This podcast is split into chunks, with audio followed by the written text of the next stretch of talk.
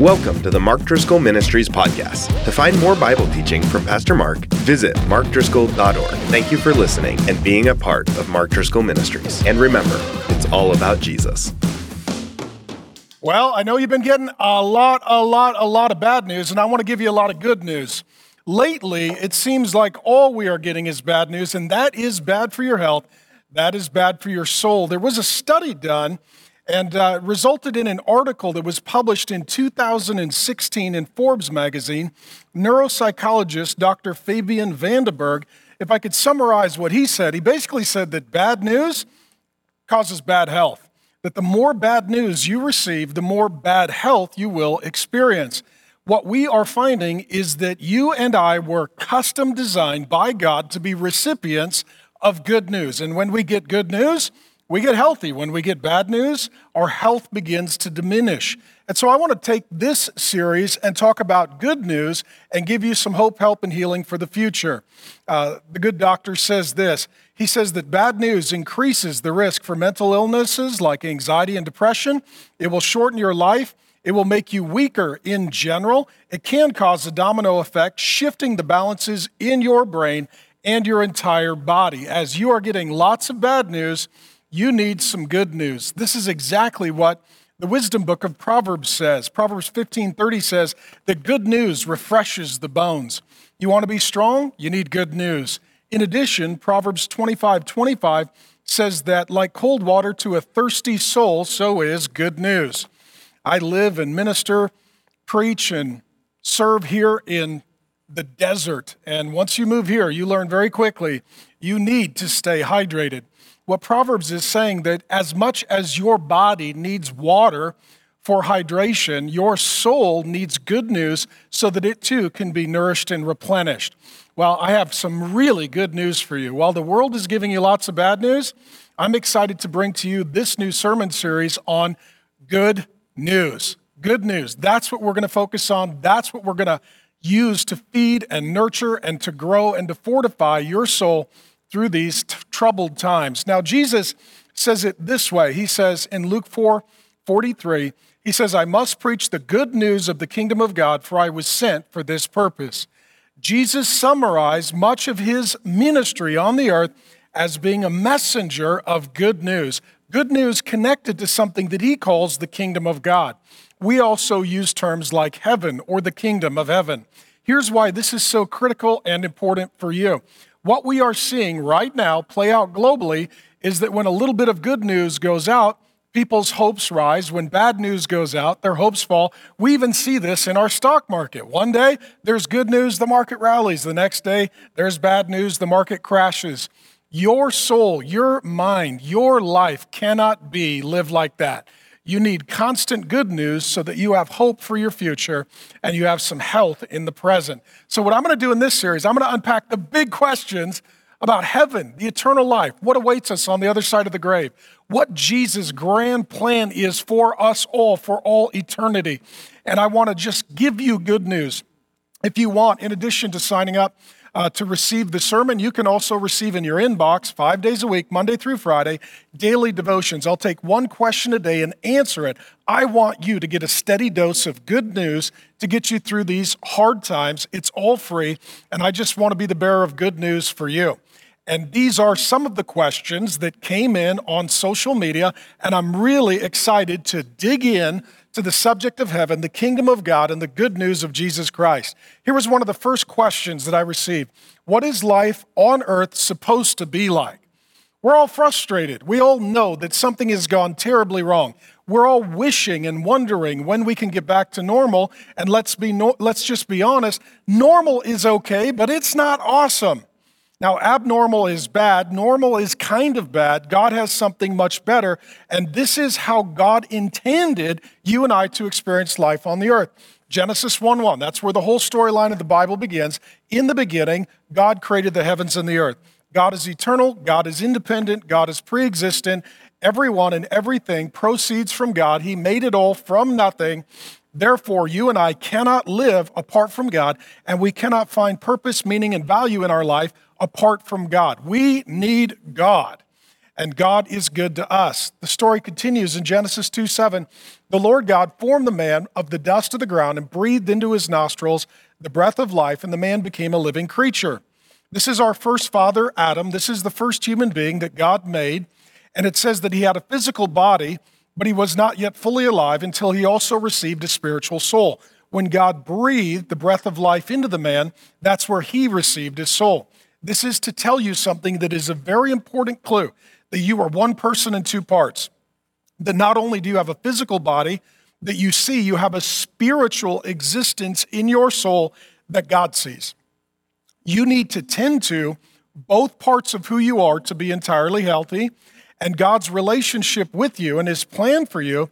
It is physical and spiritual. It encompasses your body and your soul, and God intends you to live in His created world, both body and soul. This is a crucial clue for where we're going. Number three, in Genesis 2.15, it says the Lord God took the man and put him in the Garden of Eden to work it. God creates the world. God creates us in his image and likeness. God puts us in a beautiful, finished garden. And God shows us what completed, perfected work looks like. And then he appoints humanity, starting with our first father, Adam, to go out, to build, to create to, to in every way explore creation and bring it to the fullness of its glorious potential. What this means is you and I were made for work. We like to work, we need to work. And right now, that many people have lost their jobs, it's why there's so much concern and crisis, because ultimately we were created for purposeful work to be done. Uh, in addition, Genesis 2 24 and 25, a man shall leave his father and mother, hold fast to his wife, they shall be come one flesh. The man and his wife uh, were both naked, or if you're in Texas, naked, and they were not ashamed. So, what God intends is us to not only exist as human beings, but male and female, to fall in love, to build relationships, to build families, to build cultures, to subdue the earth, to expand, to multiply, flourishing, and life, which is the opposite of so much of the devastation and death that we are now experiencing. In addition, Genesis 1 27 through 28 and 31. God created man in his own image. Other animals and other created beings are not God's image bearers like you are. You are special, you are handcrafted by God. He has a purpose and a destiny for you. He has placed a name on you. He has sent his son for you, and you are his image bearer on the earth. God created man in his own image, male and female, binary gender, created them. God blessed them. God loves to bless you. And God said to them, God speaks to you and he wants you to hear and obey him. Be fruitful, multiply, fill the earth, subdue it, and have dominion. And God saw everything he had made, and it was very good. When God gets done with all of his created work, when God is finished with this world, it's perfect. It's amazing. Everything is according to God's perfect design decree. Everything is architected according to the flourishing of human life and the glorifying of God. It's all not just good, it's very good. Now, you look at the world and it's very bad. And in a moment, I'll explain to you what happened. But theologians will also call this the cultural mandate. So at this point, there is the earth, it is perfect. Adam and Eve are given dominion over lower animals and lesser creation. They are to have children who have children, multiplying, expanding. God is a living God and a God of life. In addition, they are to go forth. They are to create music, food, art, cultures, cities, to explore the globe, to go to the depths of the sea, to go to the heights of the sky, to leave, to explore other planets, to open universities, to create technology, to explore the fullness of all the potential that God has put within us and within His good creation. This is amazing. This is the world we're all longing for. This is the world that we're all hoping for. This is the world that we're all frustrated that we can't experience right now. And it says, lastly, God blessed the seventh day and made it holy because on it God rested from his work. God sets in motion a seven day week where your work is meaningful, valuable, and purposeful. And then there is rest so that you are healthy and you get to enjoy God, people, and the life that God has given you with people. This is a healthy rhythm to life. Everything is according to God's design, decree, and desire, and everyone is happy and everything is perfect when God got done with the earth, you need to know this is exactly what it looked like. This is how it functioned. Just want to run through an amazing list. And what I want you to do, I want you to use your imagination a little bit. We don't live in this world. We live in this world fallen and broken. We'll deal with that in a moment. But imagine a perfect relationship with God and other divine beings. That's what Adam and Eve enjoyed. They, they knew angels, they dealt with other divine beings. Uh, they knew God, they, they had a relationship with God, they walked with God. God talked with them, they talked with God. Imagine a perfect relationship with God and other divine beings. Imagine access to heaven and earth. This Garden of Eden, it is a realm. It is a realm that connects heaven and earth. Just as you are one person in two parts, so there is the unseen realm that God rules in, there is the seen realm that we live in. Eden was the connecting point between the two. Adam and Eve would go there to meet with God and angels and other divine beings. Imagine having at any point access to the unseen realm, to the kingdom of God that exists right now, where Jesus Christ is ruling and reigning over an invisible kingdom, and he is ruling and reigning with divine beings and angels and departed saints. And that at any point you could just enter in, be in God's presence, be with God's people, and enjoy God's praises. In addition, imagine a perfect relationship between your body and soul your soul is healthy and it loves God and it knows God and it's filled with open joy. And your body is healthy. There's no sickness, there's no suffering, there's no death. You don't need to go to the doctor. You don't wake up with any pain. You don't have any fear of death in your future. There's no need for medical attention because there's no such thing as human suffering and death. Imagine working a perfect job under perfect conditions a perfect job under perfect conditions where there wasn't resistance and all of your energy resulted in fruitful labor. Imagine having mental, emotional health without any shame. It says here that they had no shame. You don't have any regrets. You don't have any haunts. You don't have any fears. You don't look back at your life and wish you had done things differently. Instead, you just have hope for your future. That's the world that God made. Imagine as well having a perfect relationship with others. Adam and Eve got along perfectly. Before sin enters the world, we get along perfectly. Imagine starting with your spouse, extending to your family, perfect, healthy, life giving, joyful, burdenless relationships. In addition, imagine having dominion over lower creation.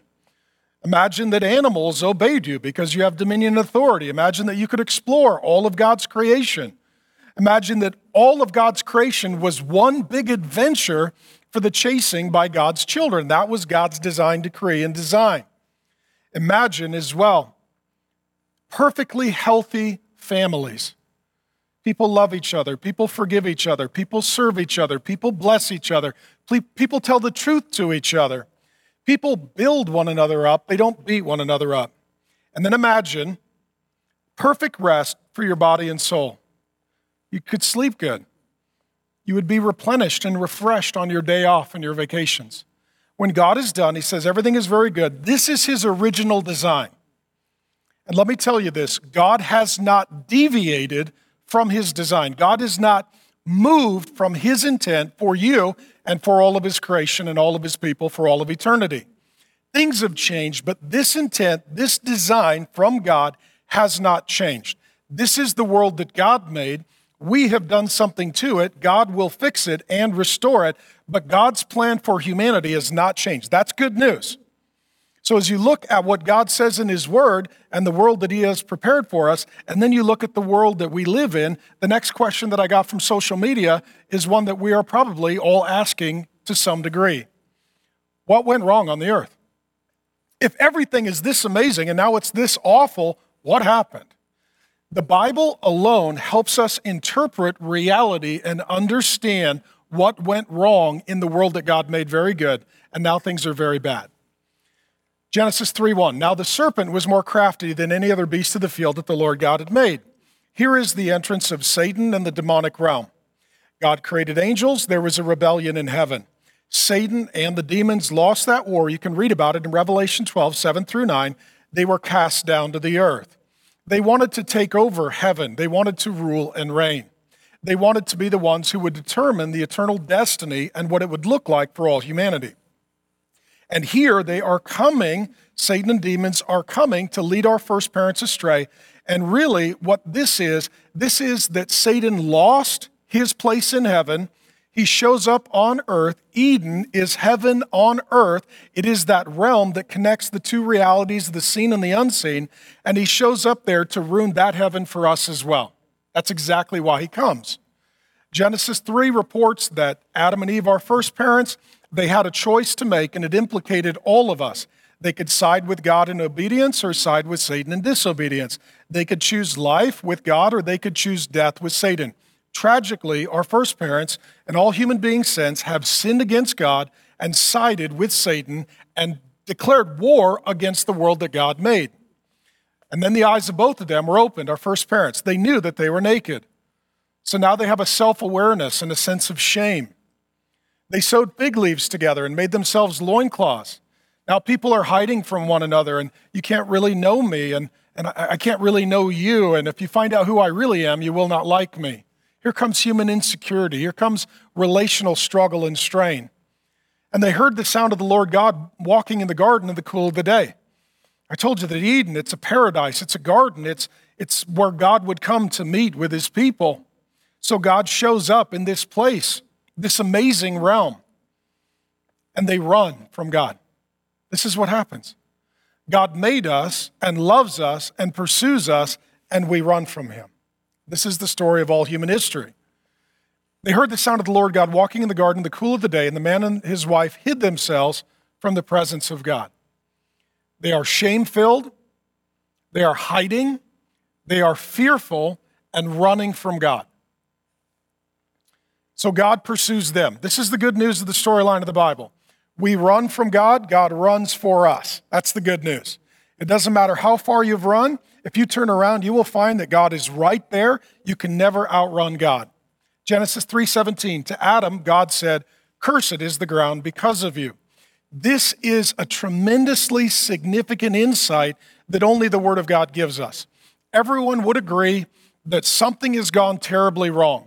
Right? Entropy sets in, death sets in, everything goes into decline. The world is not as it should be. There are plagues, there is pestilence, there are pandemics, there are earthquakes, there are hurricanes, there are funerals, there is death, there is war. What has gone wrong? We live now in a world that was made very good, but it is now cursed. It is now cursed. Only the Bible really tells us what the problem is and who the solution is. What this means is now everything is fighting against us. That ultimately, to do your job, is nearly impossible. To stay healthy is nearly impossible. To have a healthy relationship is nearly impossible. To take care of your family is nearly impossible. To establish a functioning government for a people is nearly impossible. To have enough resources for all of your needs is nearly impossible. You need to know that's not what God did, that's what we did. And then Genesis 3, the Lord God said, 22 through 24, Now lest he reach out his hand and take also the tree of life and eat, and live forever. Therefore, the Lord God sent him out of the Garden of Eden. We got kicked out of Eden. We got kicked out of paradise. We got kicked out of the place where God would come to meet with us and provide for us. Therefore, the Lord God sent him out of the Garden of Eden to work the ground from which he was taken. Now his work is going to be really hard.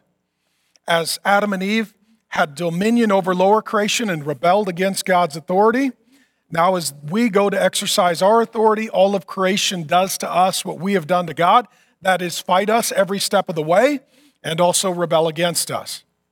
That's to remind us of how we treat God. He drove the man, and at the east of the garden, he placed the cherubim, that's an angel, a divine being, and flaming sword that turned every way to guard the way to the tree of life. Now, God made us to live on this earth, and heaven and earth were together, and Eden, paradise, this amazing garden, was that place between the seen and the unseen realm. It was literally heaven on earth, and ultimately we're kicked out of it, not because God doesn't love us, but because He loves us. God knew that if we kept coming to that place and partaking of the tree of life, that ultimately we would live forever apart from God. We would live forever like Satan and demons do, totally disconnected from any loving, meaningful relationship with God. And since we chose sin and death, God allowed the death cycle to continue so that then He could bring us back to life to continue the relationship with us. But if we live forever in a sinful state, we would live forever separated from God. And so ultimately, we were driven out. Now, what this means is there's a sense of restlessness in all of our souls. It doesn't matter what vacations we take. It doesn't matter what homes we move into. It doesn't matter what environments we enjoy. There's something in us that always longs for more. So we're always working on our house. We're always moving to another house. We're moving to another state. We're moving to another city. Even when we settle in, we want to go on vacation and go somewhere else. We're restless because we are homeless. Ultimately, we were made to live in this place that God intended. We've been kicked out of it and we feel restless ever since. I want you to see, though, that at Eden, these two realms were connected the unseen and the seen, the supernatural and the natural. And then sin separated those realms, and we were kicked out of the supernatural and we were left in the natural. A couple of things I want to say here. Number one, we all seek to be happy and healthy. Those are just human longings and desires. They are not bad, they are intended by God. God made us to be happy, and God made us to be healthy. The pursuit of happiness and health can either lead you away from God or to God. But if you will chase that longing for happiness and health, I'll tell you what, it'll lead you to the Lord Jesus because He's the only place you'll ultimately be healed and eternally be happy. Number two, from the vacations we take to the homes we move into, we just never quite feel like we've arrived at the place that we're intended to be. What happens as well then is when you are moving from one place to another, here's what we tend to do a little bit of research. Well, what's it going to be like when I move there? And then we also look for directions. How do I get there? The reason I want to talk to you about the kingdom of God and heaven and the resurrection of the dead is that ultimately that's where you're moving to. I want you to do a little bit of homework so you know where you're moving and prepare yourself and look forward to it. And in addition, make sure you know the directions to get there. And his name is Jesus Christ. He says, I am the way, the truth, the life. The only way to leave this life and enter into that eternal life that God originally intended is through faith in the person and work of Jesus Christ. And what's curious too, anthropologists tell us that every culture in the history of the world has some sense of a greater life that awaits people on the other side of this life. There are variations of what they think that might be, but it seems like we were made for eternity. God just brought to mind a, a, verse in Ecclesiastes that God has set eternity in the hearts of men. That God made us with a longing for eternity. That's why we hate death so much. That's why we hate destruction. That's why we hate devastation so much. We were made for life, and God has set eternity in our hearts.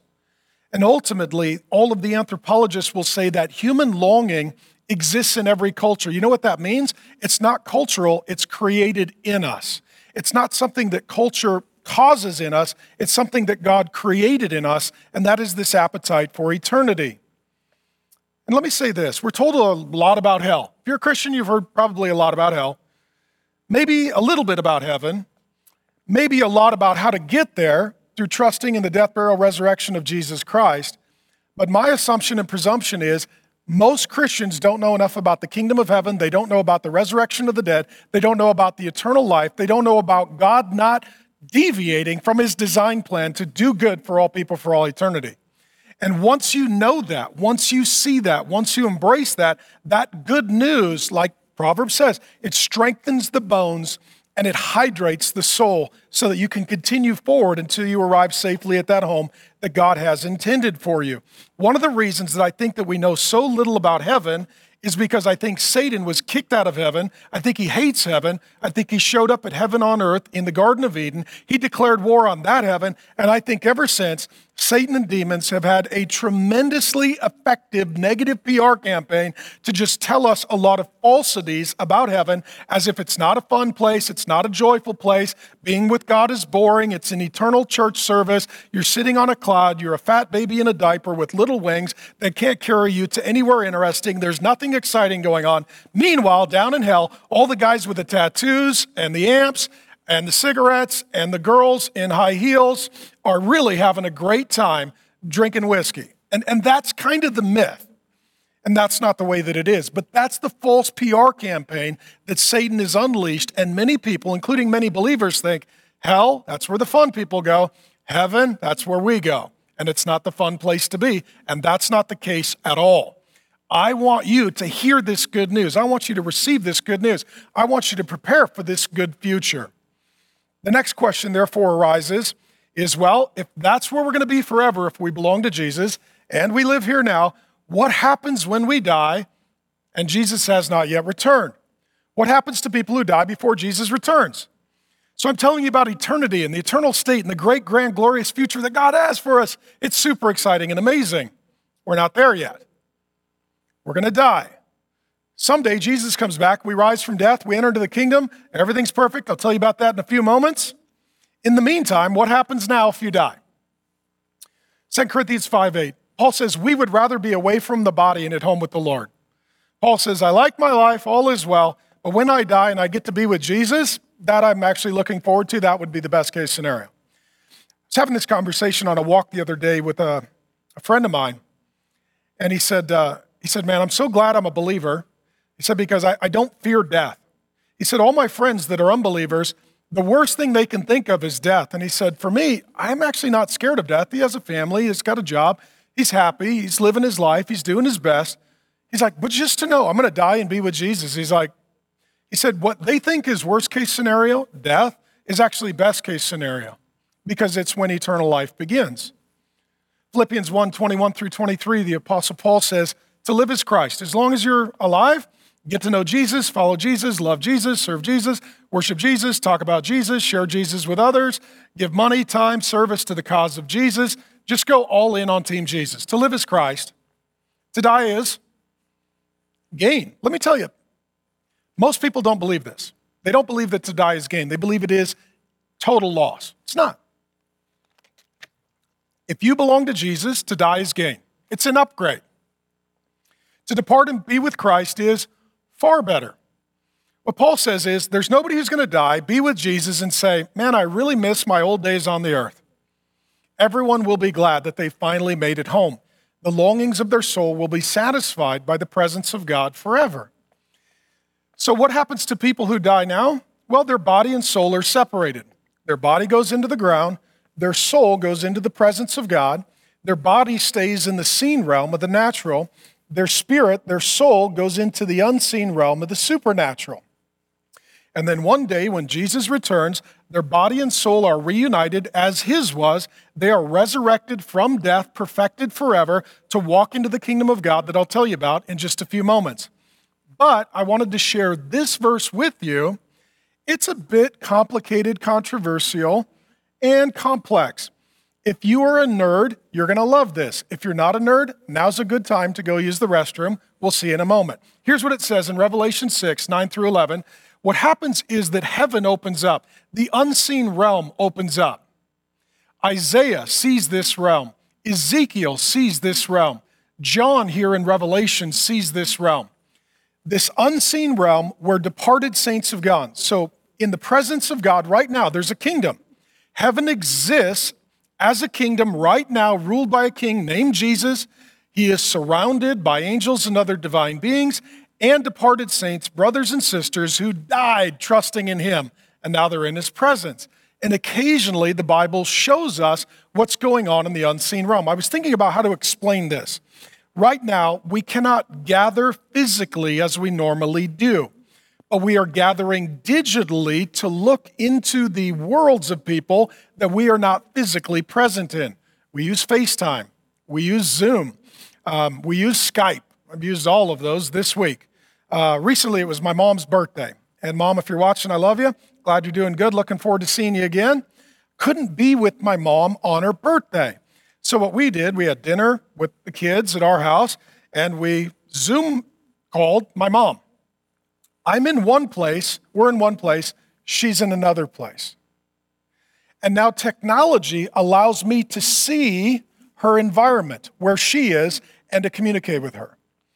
These visions and unveilings in the Bible are a little bit like our technology. Someone is in another place. We are not physically present with them, but we can communicate with them and we can see what they are doing and they can see what we are doing. What we are now experiencing technologically happened in the Bible prophetically as God literally connected heaven and earth and let people on earth see what's going on in heaven. That's exactly what happens here. And it's amazing. He says, I saw the souls of those who had been slain for the word of God and the witness they had borne. He says, I saw on this Zoom call with Jesus in heaven, how crazy was that? I saw with Jesus on this Zoom call in heaven a bunch of people who loved Jesus and had died, and they were there with him. They cried out with a loud voice, O sovereign Lord, holy and true, how long before you will judge and avenge our blood on those who dwell on the earth? Then they were each given a white robe and told to rest a little longer. Hmm. Number one, people who die and go into the presence of Jesus in the unseen realm in the kingdom of heaven, they are consciously aware. Need to see that and they communicate.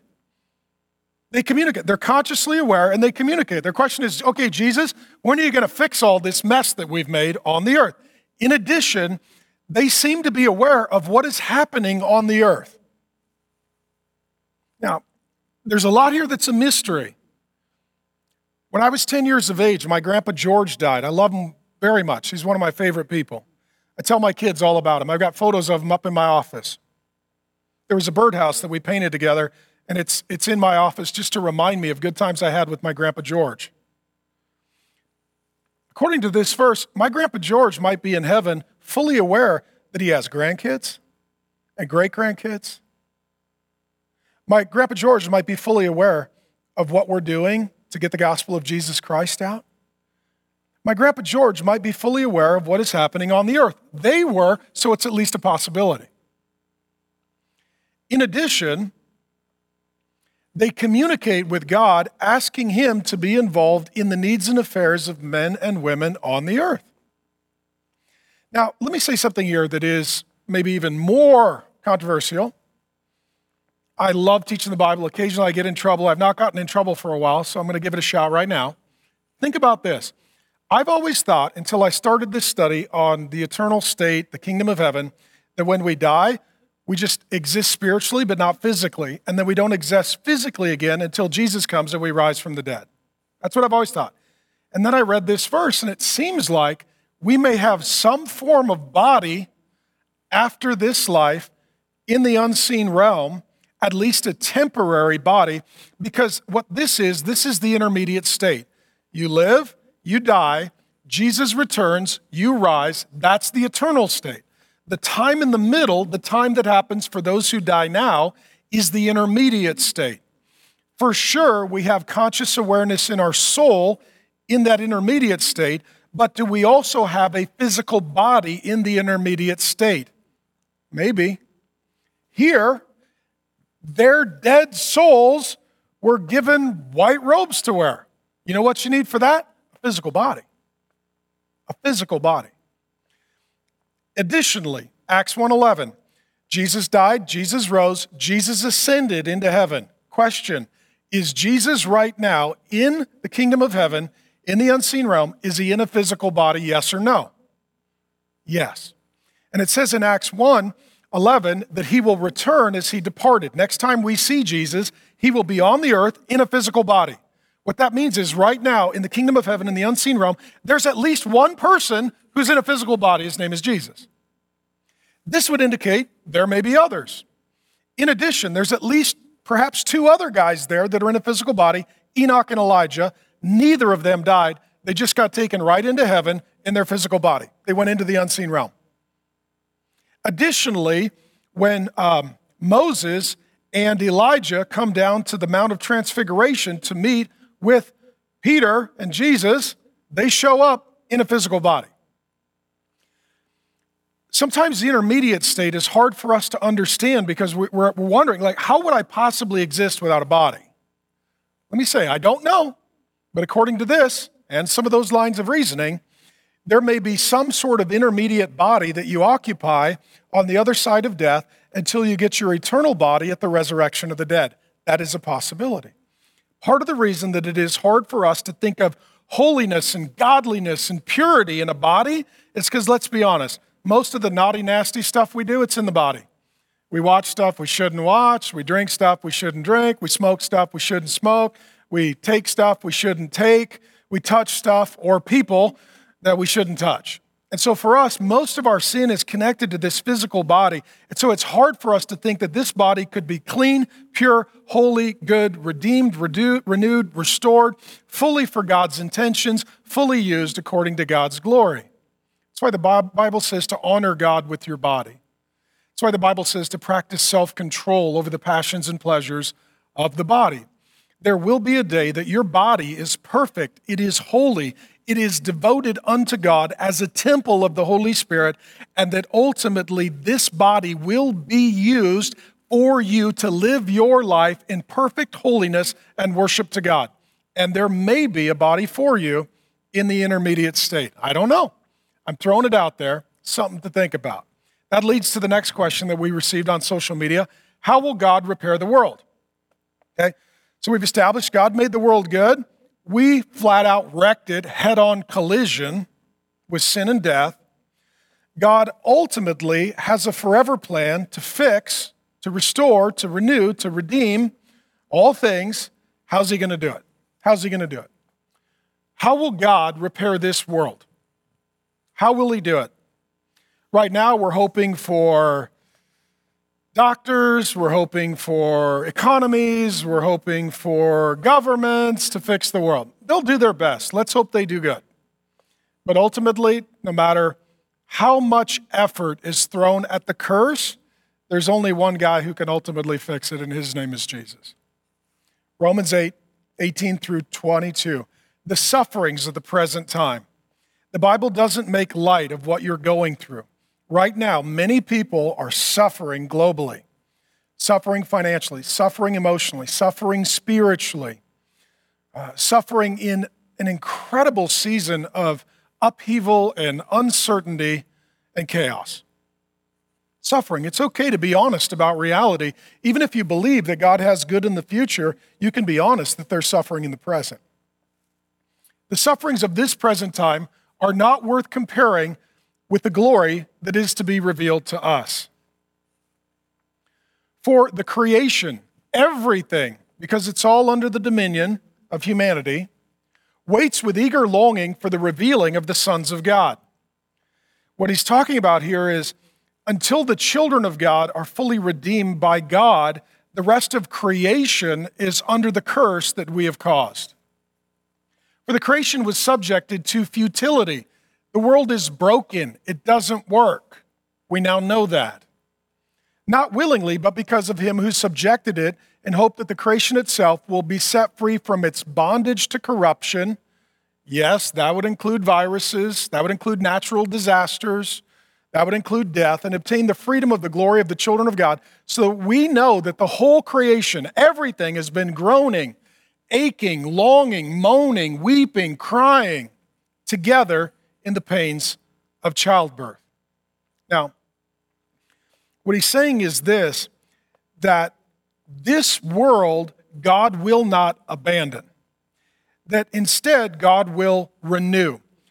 The Bible uses words like renew, redeem, uh, resurrect, reclaim. And these words all talk about taking something that was bad and broken and making it good and fixed. God doesn't abandon his creation any more than he abandons his children. God does not deviate from his original plan. What I told you in Genesis 1 and 2, that's God's plan.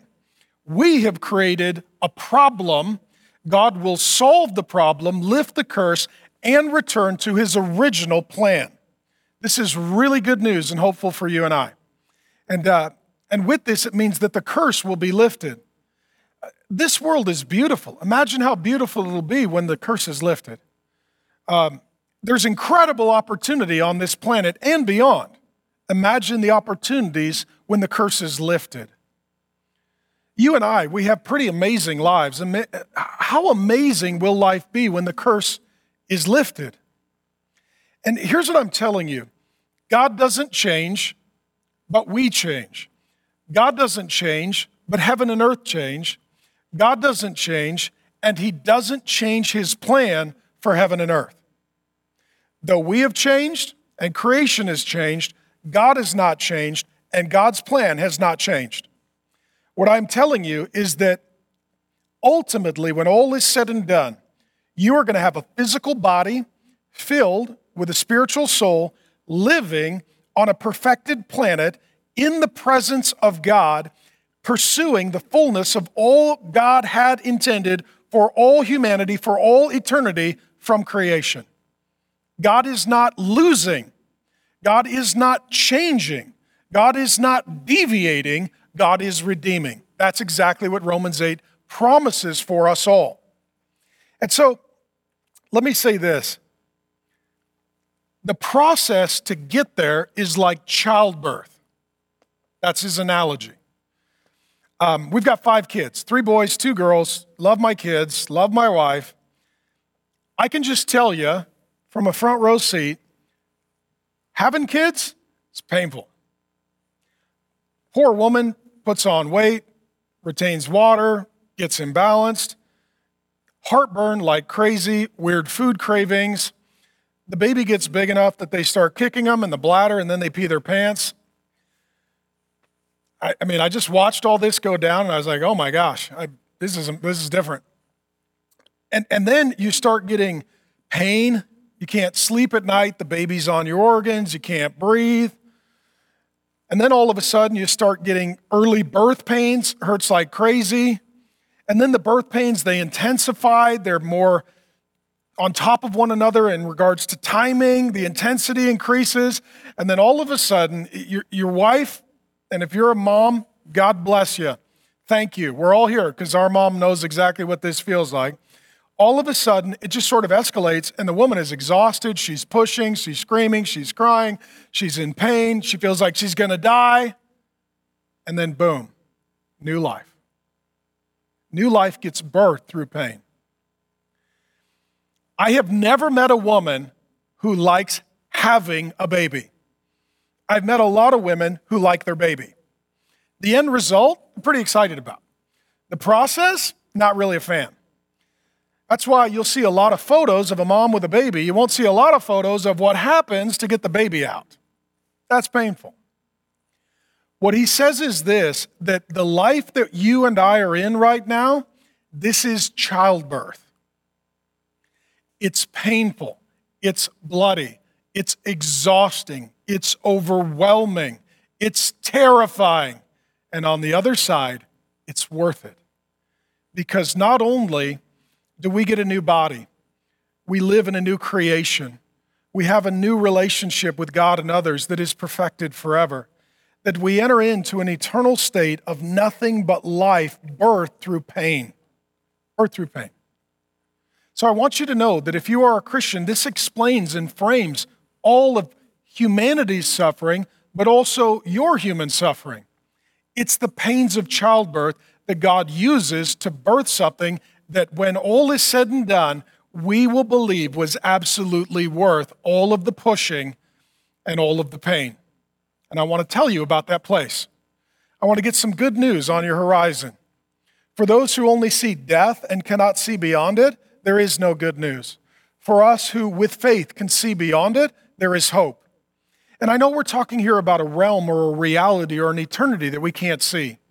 There was a day that we couldn't see a small world that really does exist until we created a microscope. And then a new reality is open to us and a new realm is open to us. We create the telescope. Now we can see new realms and new realities. I'm telling you that the Word of God, looked at by faith, becomes the means by which we also peer into a reality that exists right now and is coming at some point here for us and to be with us. This leads to the last question that we grabbed off of social media What will the new heaven and the new earth be like? Let's just be honest. This earth ain't working. And if I could speak just briefly to those who are younger, trending socialistic in their politics. Your longing is, well, we need, we need all the nations to get along. We need everybody to be healthy. We need, we need everybody to have food to eat. We need everybody to have a house to live in. We need everybody to have a great opportunity. Uh, we need everybody to love each other. You know what you want is not socialism, but Jesus. You know what you need is not socialism, but Jesus. The longings that people have for how the world should be are only possible with a king who comes to set up a kingdom with the resources to take care of all the people that he's made in his image and likeness. All false political ideologies are hijacking the kingdom of God. That's all that it is. It's human beings trying to make the kingdom here rather than invite the kingdom from there. And you'll see here the kingdom of heaven, the kingdom of God, it doesn't come up from us, it comes down from Him. It doesn't emerge from this realm, it enters from that realm. I'll show it to you. Isaiah 65, 17. I create a new heavens and a new earth, and the former things shall not be remembered or come to mind. Or come to mind. New heavens, new earth. New heavens, new earth. I, I know some of this has political implications. But everybody who's saying, hey, we need to protect the environment, we need to be good stewards of the environment, but let me tell you, until the curse is lifted and Jesus comes and there's a new environment, it's not going to be exactly the way we wished it would be. This is how it works. Here's what I'm saying the planet needs Jesus, the environment needs Jesus, the economy needs Jesus. The government needs Jesus. Here's what I'm telling you everybody and everything needs Jesus, and until he shows up, we still got problems. That's how it goes. 2 Peter 3:13, we are waiting for a new heavens, new earth in which righteousness dwells. You see this new, renewed. Acts 3:21, the time for restoring all the things about which God spoke by the mouth of his holy prophets. Restoring. Again, this language of the Bible, restore, redeem, renew, resurrect. It's taking what was broken, it is fixing it, and then giving it back to the children of God to enjoy together forever. That's God's plan. And in the Old Testament, the holy prophets, they had this view of their land being restored and their nation and, and their crops being flourishing and, and human learning increasing and worship of God continuing. Their, their view of heaven was incredibly earthy. It wasn't that we just go live up there, it's that down there comes to live with us here that heaven and earth come together. Because I told you at the beginning, friend, when God started heaven and earth, they were connected, they worked together. We had access to both. And then sin separated those realms and realities. And then Jesus restores, redeems, renews, reconnects those realities. Your thoughts of what awaits you need to be incredibly practical. In heaven, can you ride a bike? Sure. In heaven, can you go on vacation? Sure. In heaven, can you go for a swim? Sure. All the things that we were made to do on God's earth are possible as long as they are not sin.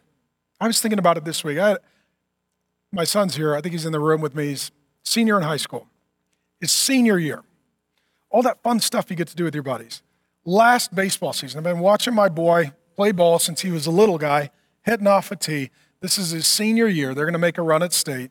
School gets canceled, baseball gets canceled, everything gets canceled. Dad's crying. I'm crying because I love my kids and I want them to have fun. And then as I was praying, I thought, you know what? We could play baseball in heaven. We could play baseball in heaven. It's not a sin. We're going to have a planet. We'll have resurrected bodies. I'll probably throw in the 90s. I can't wait for that. My son will hit. He'll probably take me over the fence because he's perfect too. But all I'm telling you is that ultimately, even movies like The Field of Dreams, where there's this, this realm where the departed and the living come together to make memories and enjoy one another. I'm telling you that everybody who watches Field of Dreams ultimately wants Jesus. I'm telling you that our view of heaven is far too small and our view of death is far too big, and that will poison your soul. That will poison your soul. All the good things that we enjoy, God will have for us perfectly in eternity together forever. You're going to be able to go on adventures. You're going to be able to explore. You're going to explore the cosmos. You're going to create cities. You're going to make art. You're going to cook dinners. Uh, you're going to harvest fruit. It's going to be awesome. and it's going to be earthy with God present as the realms reunite. Let me close with this. This is awesome. Revelation 21, 1 through 3. We started in Genesis, the book of beginnings. We'll end in Revelation, the book of conclusions. I saw a new heaven and a new earth. That's amazing. Heaven comes to earth. For the first heaven and the first earth passed away. I saw the holy city, the New Jerusalem, coming down out of heaven from God. Heaven comes down from God, it doesn't come up from us. The lie of evolution, the lie of human progress, the lie of human goodness is that if we just band together and keep going, we'll get heaven on earth. No, we won't. We'll make hell on earth. Jesus brings heaven to earth. And I heard a loud voice. I like it that there's yelling in heaven. That means it's godly. I heard a loud voice from the throne, that's where Jesus sits as king, saying, Behold, the dwelling place of God is with man. Heaven comes to earth, and heaven overtakes, perfects, renews, restores earth, and resurrects people to enjoy it together forever. He will dwell with them, they will be his people, and he himself will be their God. The storyline of the Bible is beginning, middle, beginning. Much of Western storytelling is beginning, middle, end. Genesis 1 and 2, beginning. Genesis 3, all the way through Revelation. Human sin, the curse, death, destruction, Satan, demons, funerals, wars, weeping, bleeding, crying, birth pains. The last two chapters of the Bible mirror the first two chapters of the Bible, beginning, middle, beginning. God goes back to his original intent. There is the earth, God is present with his people, Angelic and other divine beings are there. The Garden of Eden is open. You can eat of the tree of life together with God forever. There is no sickness. There is no suffering. There is no shame. There is no death. There is no war. There is no want. There is no lack. There is no need. There is no fear. There is no sadness. And there are no tears. That's where you're going. That's where you're going. So, what do you do in the meantime? Winston Churchill, in the middle of a great global crisis, not unlike our own, said, quote, if you're going through hell, keep going. The birth pains that you are experiencing, that is as close to hell as you will be, and what awaits you on the other side is nothing but life together on a perfected planet forever. That's amazing. Right now, you're in hell. You know what you do? You keep going. You keep going as Jesus did. Do you know Jesus? Do you love Jesus? Do you follow Jesus? Do you trust Jesus? If so, you're going to see Jesus. I look forward to seeing you there. Father God, thank you for an opportunity to share good news. Lord God, in a world where every day people are getting hammered with bad news, may we be helped by good news, the good news of the kingdom of God. God, thank you that you have not left your plan, that you are working your plan. And the pains that we are experiencing are birth pains for life that endures forever. In Jesus' name, amen.